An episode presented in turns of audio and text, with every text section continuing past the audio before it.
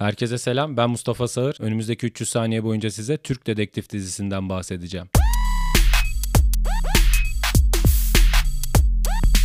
Bugün İstanbul'da güneşli bir hava var. Dışarıyı seyretmek harika. Ben Acıbadem'de oturuyorum. Çamlıca manzarası var. Güneş binalara vurmuş. Binaların çatıları kırmızı. Binalar renk renk. Aralarda ağaçlar var yeşil. Yani güzel bir renk cümbüşü var. Sonra da Türk Dedektif dizisinin jeneriğini seyrettim ve renklerin alakası yoktu. Değişik bir filtre kullanılmış. Sanki her şeyin üstüne kahve dökülmüş gibi. Her şey kahverenginin tonları. Yani Meksika filtresi diyebilirsiniz. Afgan filtresi diyebilirsiniz. Mad Max Fury Road filtresi diyebilirsiniz. Gerçekten öyle bir vibe'ı var. Zaten giriş girişte bir ezan okunuyor. Girer girmez Orta Doğu'da olduğunu anlıyorsun. Kapalı çarşı ve arkada bir kadın uzun hava okuyor böyle.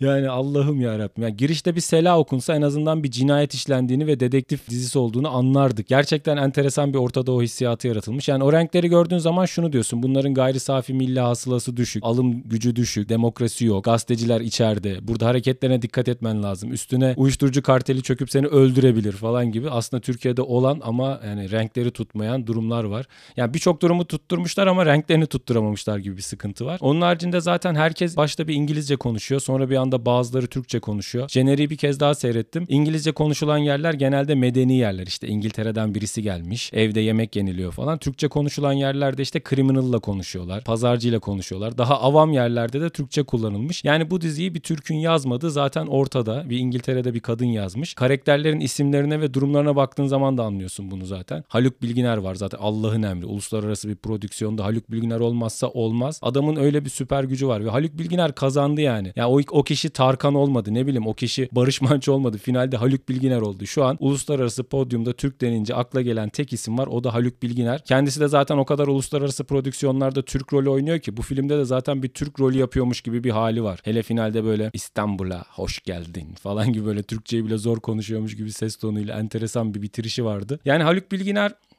Haluk Bilginer'in bir sonraki Avengers'ta oynayacağını düşünüyorum yani. Orada süper gücü uluslararası prodüksiyonlarda Türkiye oynamak olan birini oynayacak. Tabi Avengers'ın kafası karışacak. Bu adamın gücü bize nasıl faydalı olabilir falan gibi Thanos'la dövüşürken. Bir anda Haluk Bilginer bir gelecek. Tabii ki bütün renk skalası bir anda Meksika filtresi olacak. Sonra ezan okunmaya başlayacak. Thanos ezan sesini duyunca gözlerinden tomurcuk gibi iki damla yaş süzülecek. Sonra hak dinine kavuşacak ve artık Avengers'la kavga etmeyi bırakacak. Belki de onlara faydası olacak. Belki de onlara da hakkın yolunu gösterecek. Böyle böyle bir Haluk Bilginer'le Avengers filmi düşünüyorum. Yasemin K. Allen var. Ben Yasemin K. Allen'ın babası Türk zannediyordum. Babası da İngilizmiş bu arada. Annesi de Suna Yıldızoğlu. Babası da Dandy Allen. Yasemin K. Allen Türkiye'de doğmuş bir İngiliz. O filmde de Ayşe rolünü oynuyor. Ayşe Farsak oğlu mu ne öyle bir ismi var ya. İlk akıllarına gelen Türk kadın ismini koymuşlar. Başroldeki erkek oyuncu Ethan Kayı dizideki ismi de Mehmet Süleyman. Adama isim koyarken en popüler erkek Türk ismine Mehmet. Muhteşem Süleyman'ı seyretmiştir kadın kesin o diziyi. Oradan da Süleyman. İnsanların aklına böyle Türk kız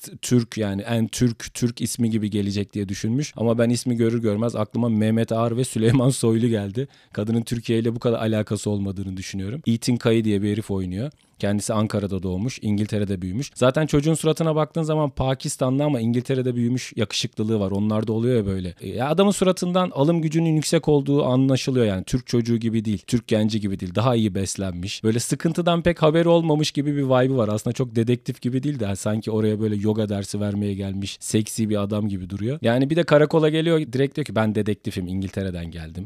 Yasemin geliyor. E, ben de dedektifim. Haluk Bilginer geliyor diyor ki ben de müfettişim lan oğlum Türk polisinde öyle pozisyonlar mı var? Kimi sikiyorsunuz? Dedektif diye bir şey yok ki Türk polisinde. Müfettiş dediğinde gidip okulları teftiş eden adam müfettiş. Yani Haluk Bilginer okul müfettişi boş zamanlarında cinayet mi çözüyor yani? Bunlar 657 mi 4B sözleşmeli personel mi? Yani bunların pozisyonu ne? Ne zaman emekli olacak? SGK'sı mı yatıyor? Bağkur mu yatıyor? EYT'li mi? Yani kafana göre dedektif. Sen de dedektif, ben de dedektif. Bu bütçe nereden geliyor? Bu bütçeyi kim imzaladı? Bunun ihalesi yapıldı mı? Bu ihaleyi AK Partili bir adam mı aldı? Yani bunları açık açıklamamışlar. Kafalarına göre sen gel kardeşim hadi cinayet çözüyoruz. İngiltere'den Sherlock Holmes getirdik. Belki de ezan kapalı çarşı falan başta ondan var. Yani İngiltere'de herkes dava çözer. Ezan okunurken kapalı çarşıda anlamaya çalışsana ne oluyor gibi. İyice karman çorman yapmışlar. Bugün İstanbul'da çok güzel bir hava var. Dışarı çıkın derim. Renklerin tadını çıkartın derim. Tamam renkleri biraz açık eyle söylüyorum gene. Geçen bir arkadaş bana mesaj atmış. Abi senin podcast bölümlerini yapay zeka ile e'leri kapatmayı düşünüyorum diye. Eğer öyle bir güzellik yaparsa da ben buradan teşekkür ediyorum. Arkadaş kardeşim sen de dışarıya çık. Şu güzel İstanbul havasını bir içinize çekin. Orta Doğu'da olmanın gururunu yaşayın. İstanbul'da olmanın gururunu yaşayın. Bugün güzel bir gün olsun. Hepinizi çok seviyorum. Bir sonraki bölümde görüşmek üzere. Bir kez daha 16'sında Bursa'da tek kişilik gösterimi çekeceğimi hatırlatmak istiyorum. Eğer Bursa'da tanıdığınız varsa haber verin. Gelsinler. Çok az bilet kalmış ama böyle sevdiğimiz insanların orada olmasını istiyoruz. Laflara bak Allah'ını seviyorsan. Bir sonraki bölümde görüşmek üzere. Hepinizi çok seviyorum. Güneşle kalın, sevgiyle kalın.